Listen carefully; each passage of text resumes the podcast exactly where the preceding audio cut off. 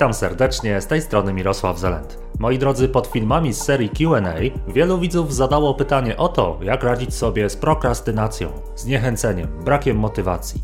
I ponieważ moja wypowiedź będzie nieco dłuższa, a sam temat uważam za cenny i potrzebny, no to przygotowałem dla Was cały oddzielny podcast na temat prokrastynacji. Zacznijmy może od tego, co to w ogóle jest ta prokrastynacja.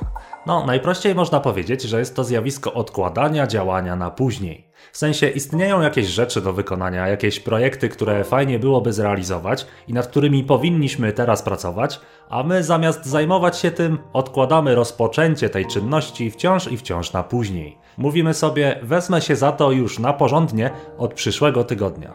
Dzisiaj nie mam w ogóle weny ani ochoty.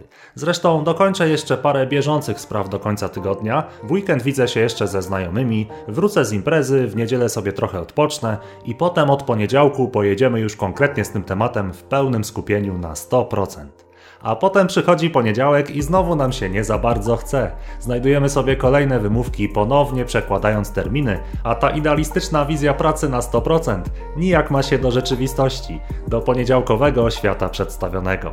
A co robimy zamiast pracy w ramach tego czasu prokrastynacji?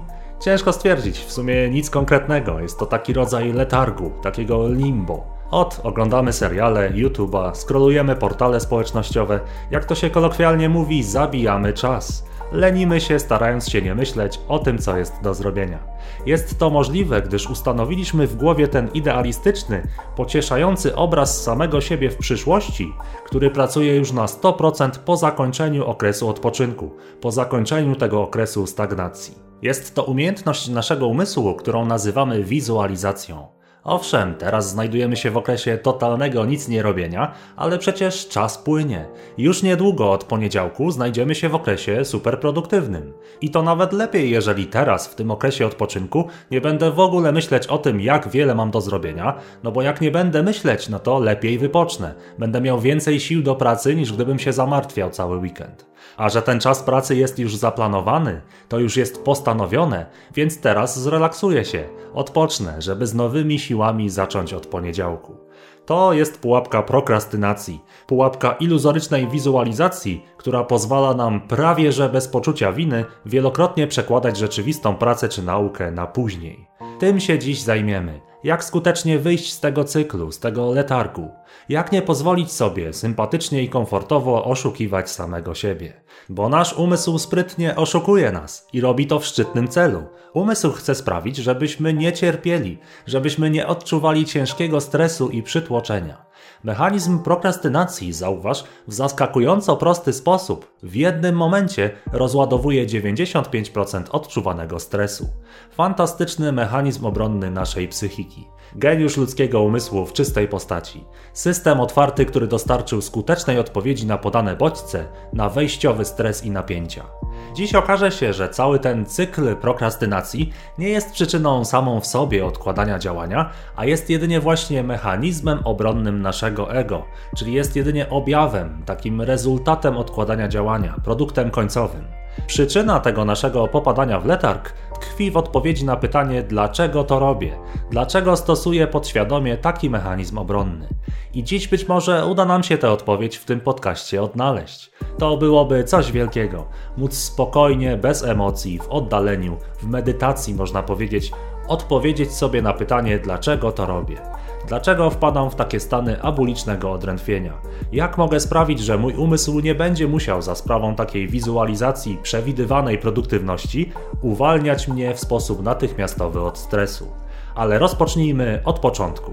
Wielu ludzi uważa prokrastynację za wadę własnego charakteru. Często ludzie uważają, że brakuje im siły woli, inicjatywy, po prostu wzięcia sprawy w swoje ręce.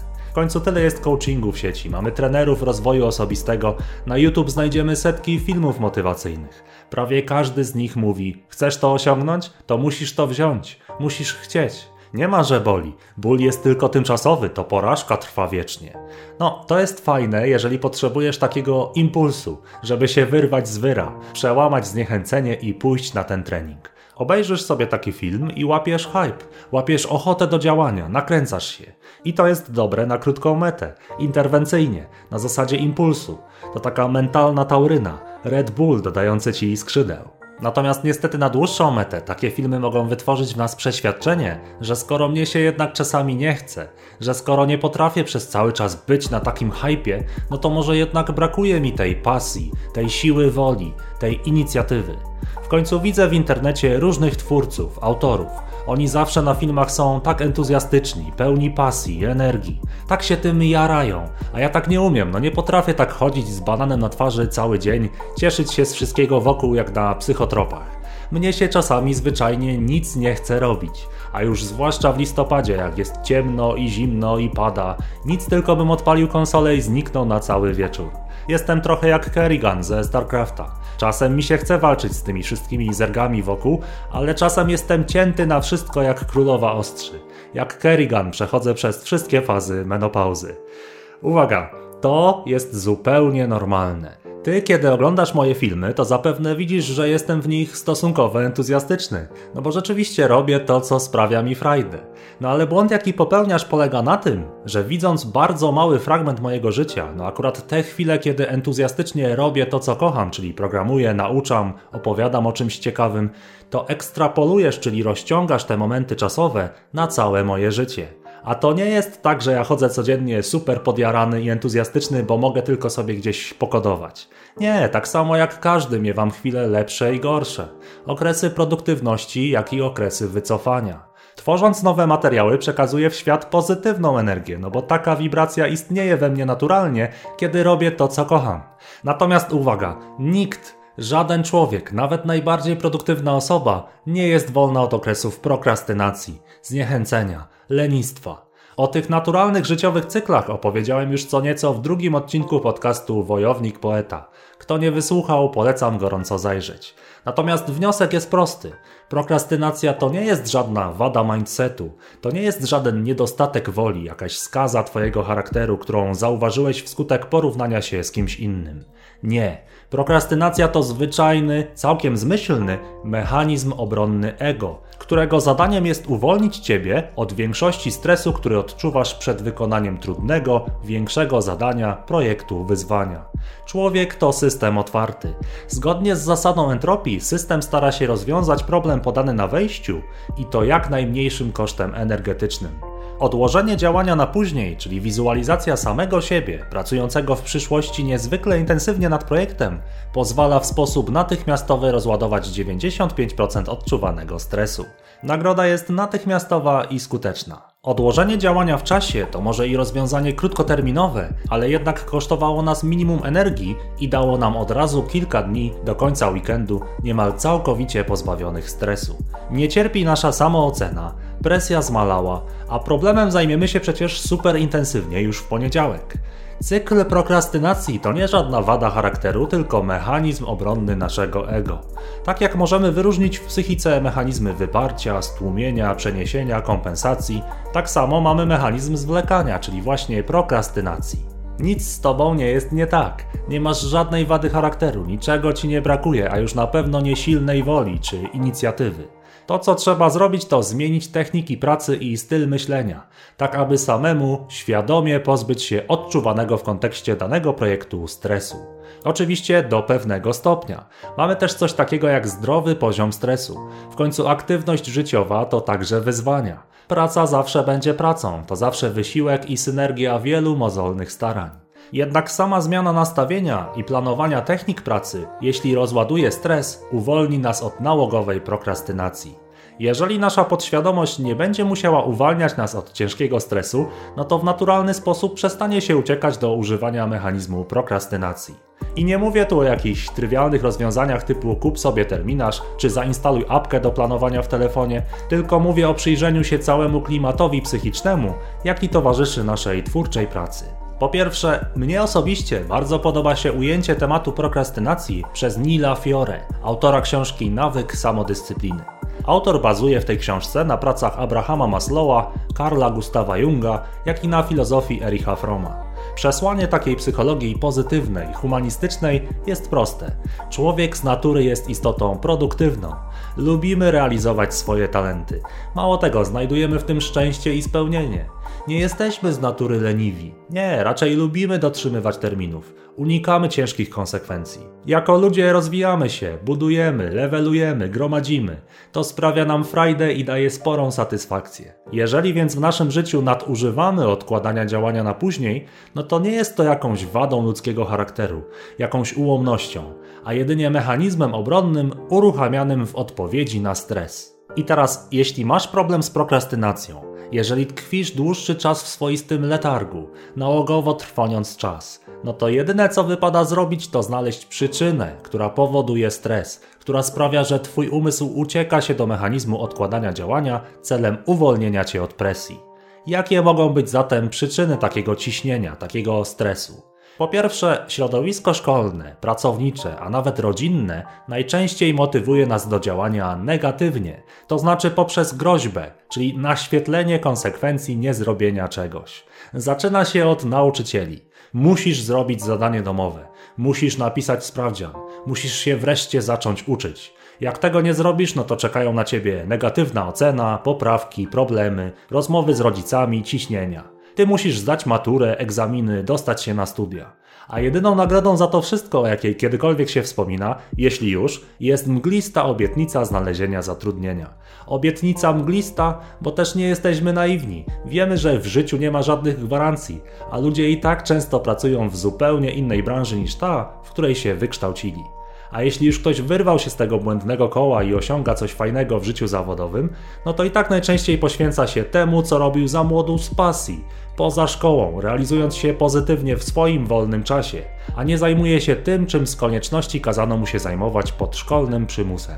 Tak jak czujemy się w szkole, tak często później odczuwamy to samo na etacie w pracy. Szefowie w zdecydowanej liczbie zawodów motywują pracowników negatywnie. To czy tamto musisz zrobić, no bo inaczej to poszukajmy sobie nowego zatrudnienia.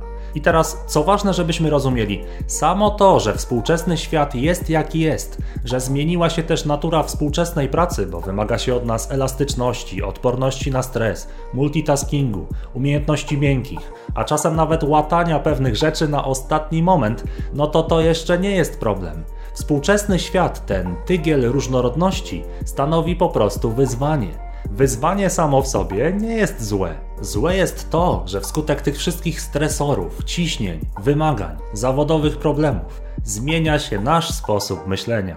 Przestajemy się realizować pozytywnie, bo zamiast tego, niczym serwer, odpowiadamy po prostu na żądania. Idziemy w życiu od muszę do muszę, zamiast od chcę do chcę. Już od czasów szkolnych następuje znaczna supresja, stłumienie naszej autonomii.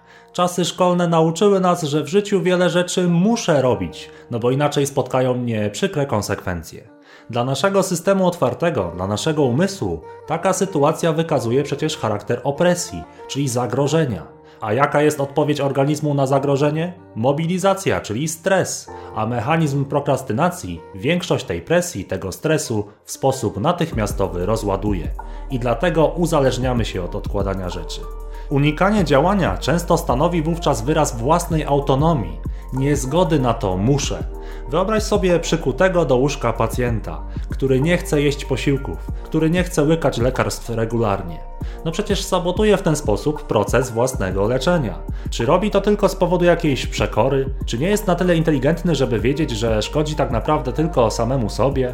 No on robi to, aby choć w taki stosunkowo niegroźny sposób zaakcentować własną niezależność personelowi medycznemu. Człowiek szuka wolności, dąży do niezależności, do autonomii, nawet jeżeli jest obłożnie przykuty do łóżka. I podobnie my, jako uczniowie w szkole czy pracownicy w firmach, odkładamy działanie, unikamy zrobienia powierzonych nam zadań, sabotujemy projekty, bo czujemy się po prostu przymuszeni do ich wykonania. Czujemy się jak wielbłąd, któremu dokłada się kolejne ciężary. A czasem też sami dla siebie bywamy takim autorytarnym nauczycielem czy szefem. I dlatego zawsze największy problem z prokrastynacją mają zawsze perfekcjoniści. Jeżeli jesteś perfekcjonistą, to wiążesz jakość swoich projektów z własną samooceną. I dlatego każda nowa inicjatywa stanowi tak naprawdę dla ciebie zagrożenie tego status quo twojego ego. Czujesz się wówczas jak skoczek o tyczce, który dopiero co w poprzednim zleceniu pobił rekord w wysokości skoku, otrzepał się z kurzu, a tymczasem poprzeczkę już podniesiono i jedyną nagrodą za cały ostatni wysiłek jest kolejne wyzwanie. I to trudniejsze niż poprzednio. Praca stanowi dla perfekcjonisty zagrożenie, bo posiada on status eksperta, a każdy kolejny projekt może tylko i wyłącznie, w najlepszym przypadku, jedynie potwierdzić ten status, a w każdym innym scenariuszu można go już tylko pogorszyć. Zatem dla perfekcjonisty nowe projekty stanowią zagrożenie, a na zagrożenie nasz organizm reaguje stresem i stres ten rozładowujesz mechanizmem prokrastynacji, odkładając kolejne działania. Koło się zamyka. Okay, moi drodzy, podsumujmy co nieco. Póki co wiemy już, co to jest mechanizm prokrastynacji, znamy jego naturę, jak i poznaliśmy kilka jego możliwych przyczyn. Być może zaadoptowaliśmy zły sposób motywowania się do pracy i ustalania sobie celów. Czasy szkolne nauczyły nas, że w życiu zbyt wiele rzeczy muszę zrobić, bo inaczej spotkają mnie przykre konsekwencje. Być może więc odkładanie działania to podświadomy wyraz naszej własnej autonomii. Być może też jesteśmy perfekcjonistami, stąd boimy się rozpoczęcia nowych inicjatyw, bo nasze ego, nasze status quo czuje się zagrożone. Przyczyny mogą być też inne. To ty sam, jeśli nałogowo odkładasz działanie, potrzebujesz złożyć wizytę w swoim wnętrzu, dokonać takiej implozji, krótkiej medytacji. Zbadaj przyczyny odkładania działania, jakie leżą u podstaw twojej prokrastynacji. Po prostu obserwuj siebie, swoje myśli, swój sposób myślenia. Przyjrzyj się, jaki klimat psychiczny towarzyszy Twojej pracy twórczej. Czy jest to klimat pozytywny, czy raczej pochmurny i deszczowy? Na takie pytania jedynie ty sam potrafisz udzielić odpowiedzi, no bo to ty znasz siebie. Okay, to teraz, gdy mamy to już omówione, pora przejść do najważniejszej części tego podcastu. Poznanie przyczyn i natury zjawiska prokrastynacji jest niezwykle cenne, ale spróbujmy teraz podać konkretne sposoby radzenia sobie z nadużywaniem tego mechanizmu obronnego. Co można zrobić, żeby nie popadać tak często w ten letarg, w to odrętwienie, żeby nie tracić tak wiele cennego czasu? Podajmy kilka metod, które pozwolą być bardziej efektywnym w pracy czy w nauce.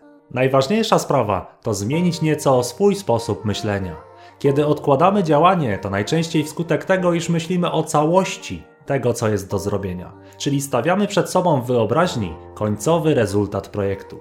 A końcowy efekt jest przecież sumą wielu mozolnych starań, działań, przemyśleń, poprawek i wysiłków. To skupienie na rezultatach sprawia, że czujemy się przytłoczeni różnorodnością i mnogością rzeczy, jakie trzeba będzie w tym projekcie wykonać. To właśnie wtedy mówimy często muszę, powinienem, trzeba by. Powtarzamy to jak mantrę, czując się podświadomie zmuszeni do tej pracy. To właśnie wtedy, wskutek tego przytłoczenia i przymuszenia, pojawia się pokusa dokonania prokrastynacji, natychmiastowego rozładowania tej presji. Dlatego spróbuj postąpić inaczej. Zamiast zamartwiać się wszystkim, co prawdopodobnie jest do zrobienia w tym projekcie, żeby osiągnąć ten końcowy cel, zamiast to robić, wyodrębnij raczej pierwsze, małe i całkowicie nietrudne działanie, które możesz podjąć już dzisiaj, teraz. Słonia nie zjesz od razu, trzeba go spożywać kęs po kęsie. I nie skupiaj się na konieczności ukończenia tego konkretnego dzisiejszego zadania. Zamiast tego skup się raczej na czasie Powiedz sobie na przykład, popracuję w skupieniu nad tym, co mogę zrobić dzisiaj i zrobię sobie dwie sesje po 25 minut z 5-minutową przerwą w środku. I od tego zacznij. Bezboleśnie, bez negatywnych emocji, nalajcie, wejdź w ten projekt. Tutaj już na pewno stali widzowie wiedzą, że stosowanie tych interwałów czasowych rozdzielonych 5-minutową przerwą to tak zwana metoda Pomodoro. Mówiliśmy już o niej w podcaście o tytule Metody skutecznej nauki. Kto nie oglądał, zapraszamy. I teraz podajmy sobie kilka praktycznych przykładów, tak żebyśmy dobrze te zmiany nastawienia zrozumieli. Załóżmy, że aktualnie mam do zrealizowania cztery cele osobiste. Chcę wykonać stronę internetową, zrobić nowy odcinek na YouTube'a, przestudiować grubą książkę o Karlu Gustawie Jungu i wrócić do lepszej formy fizycznej, no bo się trochę zapuściłem. Byłem chory, nie trzymałem diety, nie mam aktualnie w ogóle kondycji. To wszystko może mnie przytłoczyć, jeśli źle będę do tego mentalnie podchodził.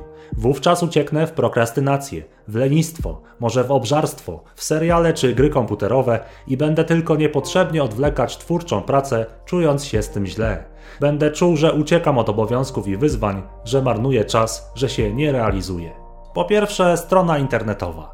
Zamiast myśleć o tym, ile czeka mnie łącznie w tym projekcie pracy, zamiast skupiać się na najtrudniejszych funkcjach po stronie backendu i martwić się już teraz ich implementacją, zamiast tego już dziś zacznę robotę. Od czegoś prostego.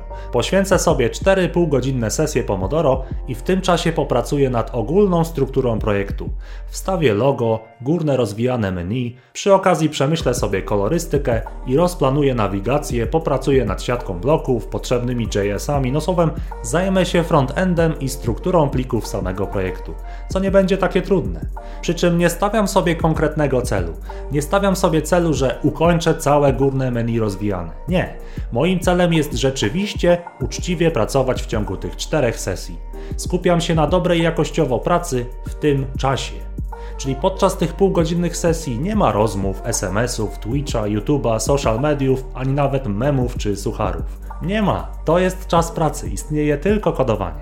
Przy czym uwaga, dwie sprawy. Po pierwsze, pojawia się ciekawy efekt. Jeśli dzisiaj fizycznie już stworzyłem pierwsze pliki, zrobiłem sobie górne menu, przemyślałem kolorystykę, nawigację, zaplanowałem strukturę bloków, to jutro jest mi bardzo łatwo do tego powrócić, bo ja jestem już w trakcie tworzenia, już się wciągnąłem w ten projekt. To jest efekt antropologiczny. Człowiek, który jest tym rzemieślnikiem, naturalnie chce ukończyć swoje dzieło. I obojętnie, czy jest to Indianin w dżungli, który pracuje nad łukiem, czy będzie to ktoś lepiący garnki z gliny, rzeźbiarz, który nożem dłubie w drewnie, czy rysownik komiksów albo webmaster.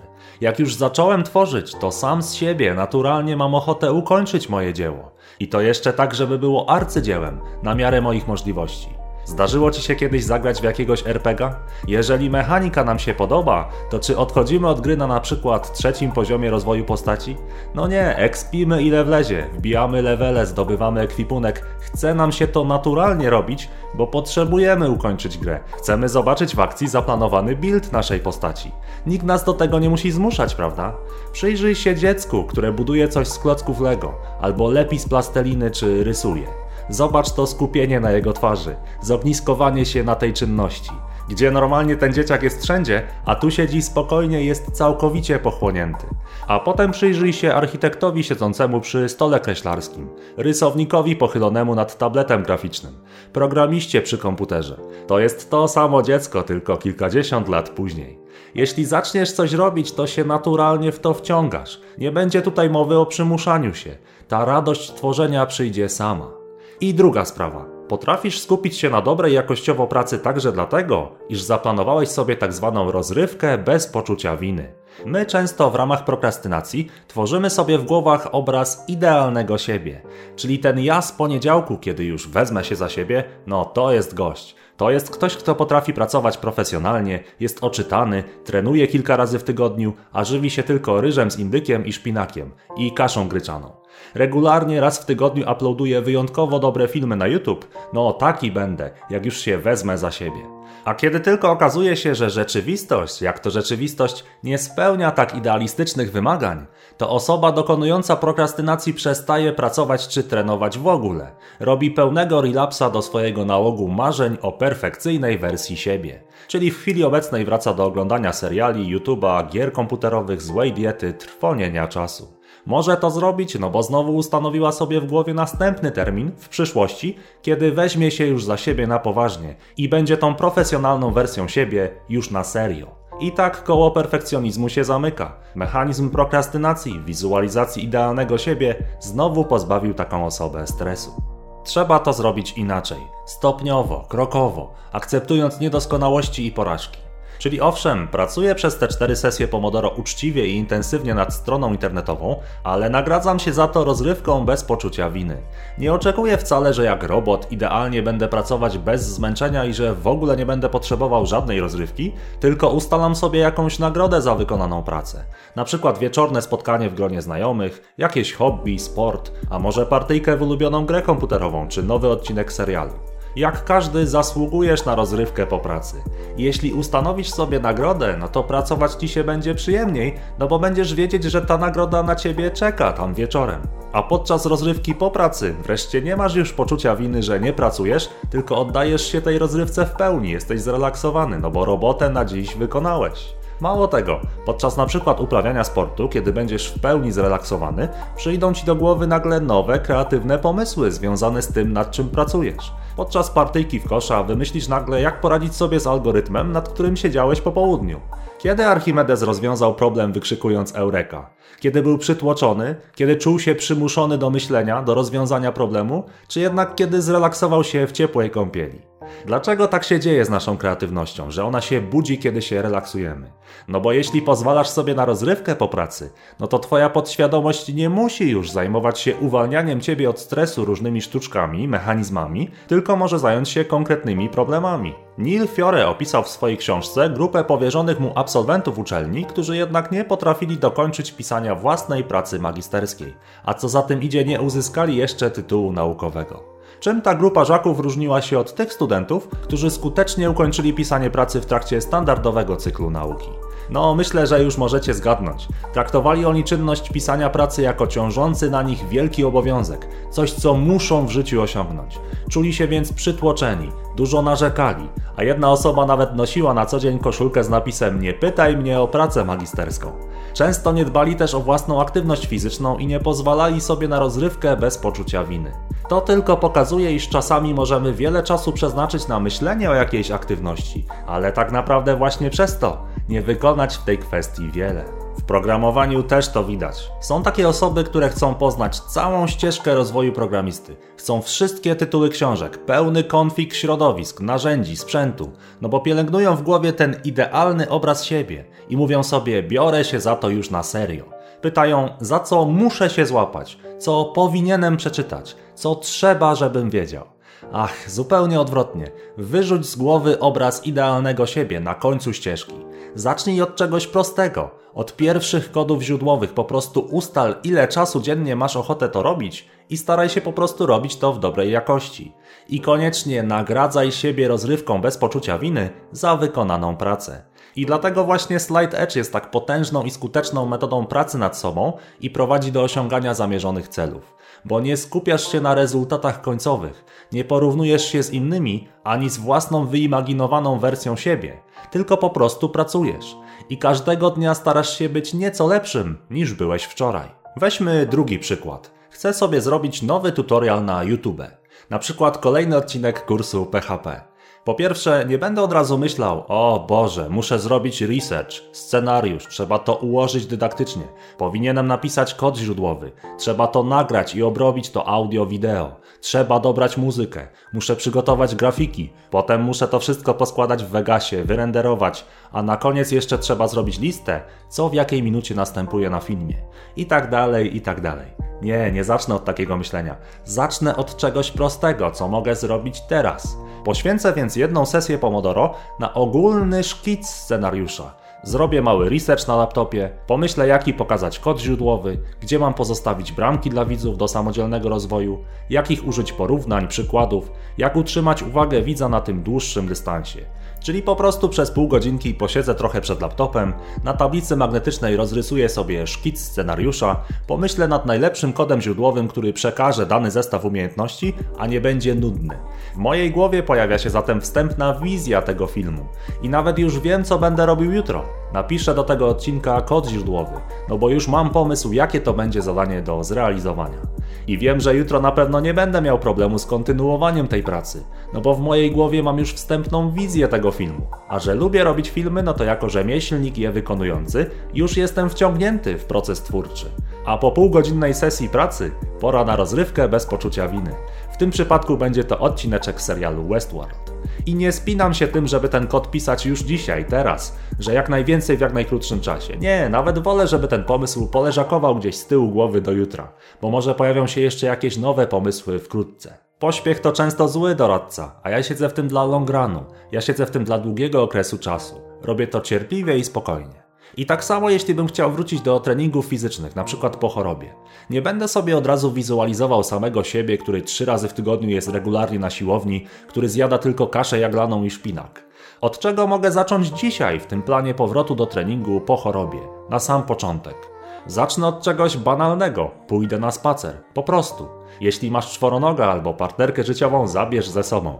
Jeśli nie, no to wrzuć sobie audiobooka albo jakiś podcast w słuchawki, czy nowy album twojego ulubionego artysty.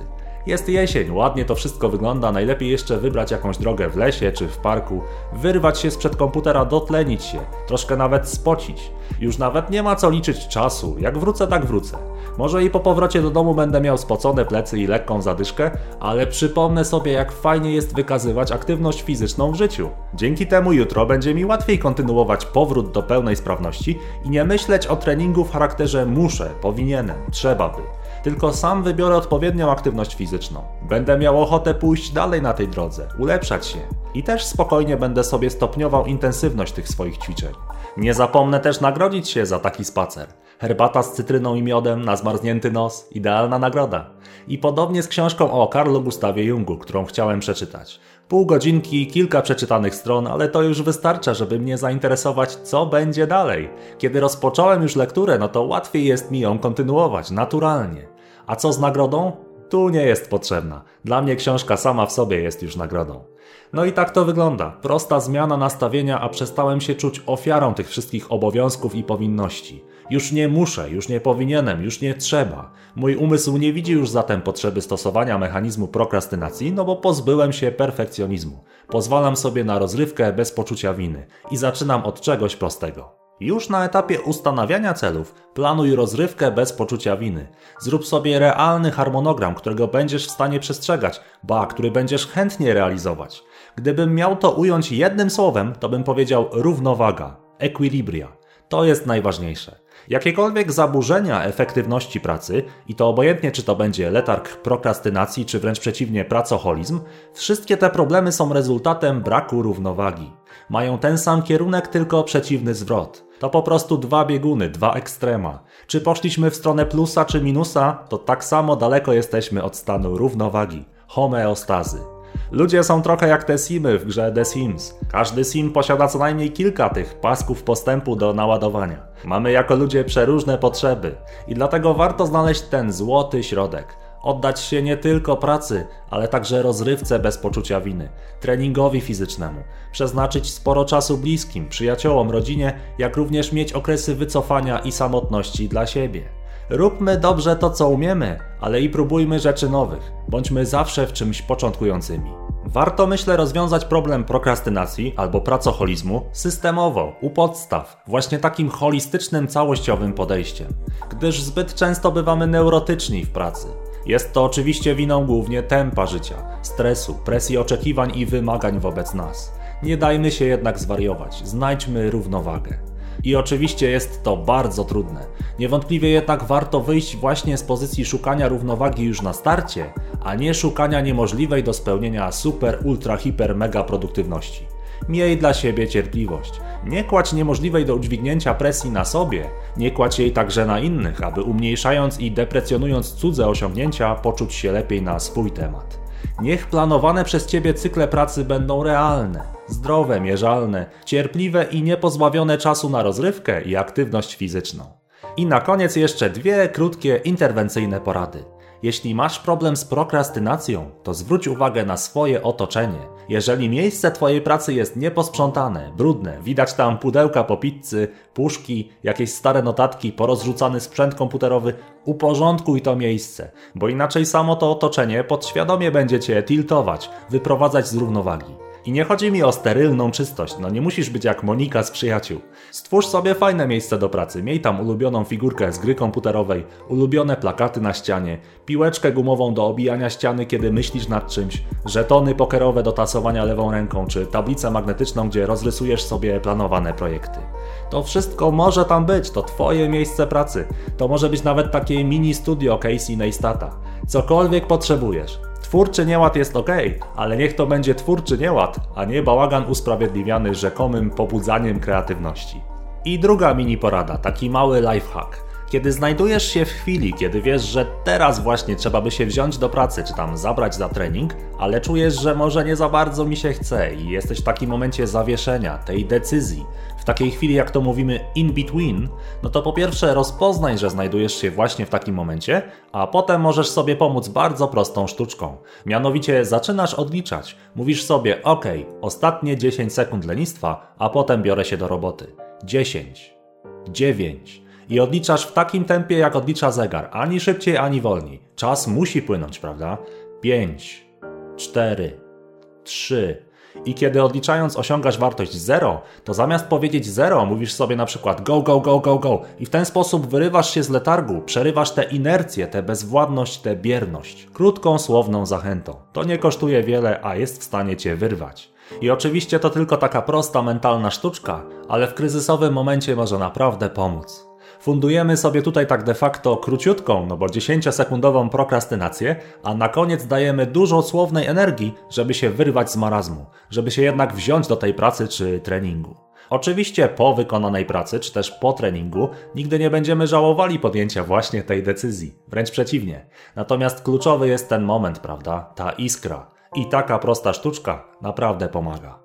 Okej, okay, moi drodzy, powoli zbliżamy się już do końca tego podcastu. Końcowy mój wniosek, który zaraz przedstawię, może Was nieco zaskoczy, ale na koniec chcę powiedzieć, że mechanizm prokrastynacji to nie jest żadne zło wcielone. Czasami rzeczywiście bywamy fizycznie czy mentalnie przemęczeni. Źle się czujemy, bo biometr jest niekorzystny, bo całe nasze ciało mówi, że chce się aktualnie zwinąć w kulkę, w taki kokon i odpocząć. Nie bójmy się i nie wstydźmy się okazjonalnie używać mechanizmu prokrastynacji. Czasem trzeba odpocząć od wszystkiego i wszystkich, jak najbardziej. Natomiast my mówiliśmy dzisiaj głównie o nadużywaniu tego mechanizmu, o uzależnieniu się od niego, o przebywaniu w takim długotrwającym letargu. Istnieją przecież naturalne cykle, tak w życiu człowieka, jak i w samej przyrodzie. I właśnie w tym czasie listopadowo-zimowym naturalnie potrzebujemy więcej takich chwil odosobnienia, regeneracji, prezerwacji sił witalnych. Organizm magazynuje energię, bo wie, że pojawiło się zewnętrzne zimno. Mamy mało słońca, dni są krótkie. No zima naturalnie jest czasem swoistego przeczekania dla całej fauny i flory wokół, także i dla nas. I dlatego tej prokrastynacji, lenistwa będzie naturalnie więcej w tym zimowym czasie. I to jest normalne i zdrowe. Natomiast czasami niestety mamy tendencję do uzależniania się od takich stanów zawieszenia, bo mechanizm obronny ego, ten mechanizm prokrastynacji, w zasadzie natychmiastowo daje nam nagrodę uwolnienia od stresu. Zwróćmy uwagę, że uzależniamy się najczęściej właśnie od tego, co daje nam natychmiastową ulgę czy natychmiastową przyjemność. Cukier, fast foody, papierosy, Prokrastynacja, seks, alkohol to wszystko są natychmiastowe gratyfikacje. Trzeba uważać w naszym życiu. Dążmy do równowagi i bądźmy wolni, nie oddawajmy się niczemu w niewolę. Równowaga nie oznacza zawsze także proporcji 50 na 50. Wiadomo, że kiedy jesteśmy młodzi, czy kiedy jest pełnia lata wokół nas, no to żyjemy na dużo wyższych obrotach niż kiedy jesteśmy starsi, czy kiedy mamy za oknem zimę. Warto na pewno słuchać swojego organizmu i szukać równowagi własnej równowagi, a nie takiej, która powstaje wskutek porównania się z kimś innym, czy z wyimaginowanym samym sobą. Myślę, że wiecie, co mam na myśli. Zacznij zawsze od czegoś małego, prostego, a kiedy wejdziesz już na tę drogę, to sam zaczniesz się polepszać, ulepszać, poprawiać. Masz to w sobie, jak każdy człowiek. Taka jest nasza natura. To jest właśnie różnica pomiędzy poznaniem ścieżki, a chodzeniem po ścieżce. Moi drodzy, mam nadzieję, że podcast ten dostarczył Wam fajnej refleksji że pomogłem nieco z szerszej perspektywy spojrzeć na planowanie swojej pracy zawodowej i ustanawianie sobie celów. Nie jest to łatwe. Człowiek uczy się tej umiejętności wraz z upływem lat. Ja sam strasznie się szarpałem w moich pierwszych różnych zajęciach, zwłaszcza kiedy byłem młody. No ale tak to już bywa. Wielu z moich starszych widzów, doświadczonych bardziej życiowo, na pewno odczuwało to podobnie. Szukajcie równowagi, miejcie dla siebie cierpliwość. Życzę Wam, aby Wasza praca twórcza, ta wytrwałość i cierpliwość przynosiła Wam nieustannie wymierne rezultaty. Życzę Wam wszystkiego dobrego. Do usłyszenia niebawem. Pozdrawiam serdecznie.